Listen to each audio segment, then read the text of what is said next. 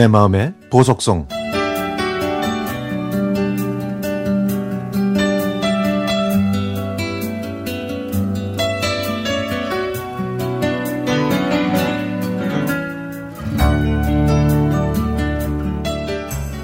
제가 고등학교 3학년 때 저의 대학 입학을 바라는 가족은 아무도 없었습니다. 그때 엄마는 중풍으로 쓰러져 1년 넘게 누워 계셨고 아버지는 엄마를 대신해서 집안일을 돌보셨거든요. 추운 겨울날 손빨래를 하시던 아버지는 공부하러 학교에 가려는 저에게 오늘 일요일인데 집에서 설거지 좀 하지. 어? 꼭 학교에 공부하러 가야 돼? 하시면서 저를 못마땅하게 쳐다보셨습니다. 따뜻한 독서실도 아니고 산 밑에 있는 추운 학교 교실에서 혼자 자율학습하러 간다는데도 아버지는 제가 엄마를 돌보고 집안 일을 하길 바라셨죠.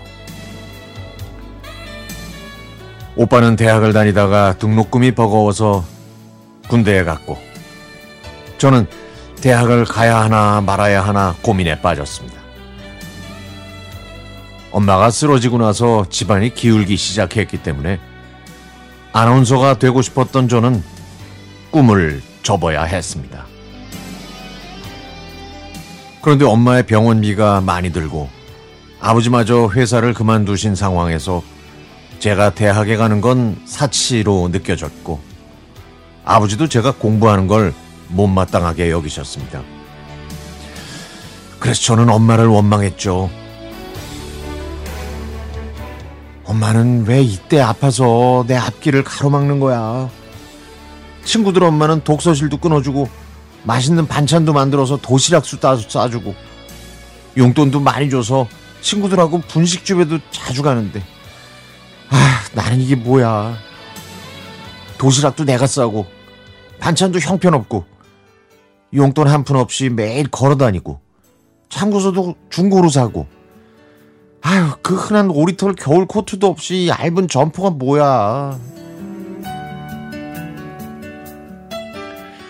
고3 담임 선생님과 면담하신 아버지께서 저에게 이렇게 말씀하셨습니다.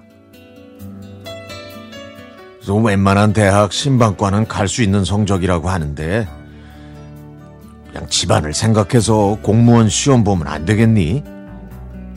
에휴, 내가 미안하구나. 결국 저는 아버지 말씀을 따랐고 지금까지 30년째 공무원으로 살고 있습니다. 그때는 대학에 간 친구들이 부러워서 눈물을 흘렸는데 지금은 아직도 일하고 있는 제가 자랑스럽습니다. 또 돈도 벌어서 부모님한테 효도도 하고 오빠도 공부시킬 수 있었으니까요. 지금 제 딸이 고3인데요. 저를 닮았는지 아나운서가 되고 싶다고 합니다. 딸이 하고 싶어 하니까 열심히 응원해야겠죠. 인생은 마음대로 되진 않지만 다른 길로 가면 더 나은 길도 있다는 걸 깨닫게 됩니다. 그리고 나 자신을 희생한다는 게 결국은 나 자신을 위한 길이라는 것도 알게 됐고요. 선택의 기로에서 택한 길이 만족스럽지 못해도 그 뒤에는 분명히 또 다른 희망이 있다는 걸 감히 말하고 싶습니다.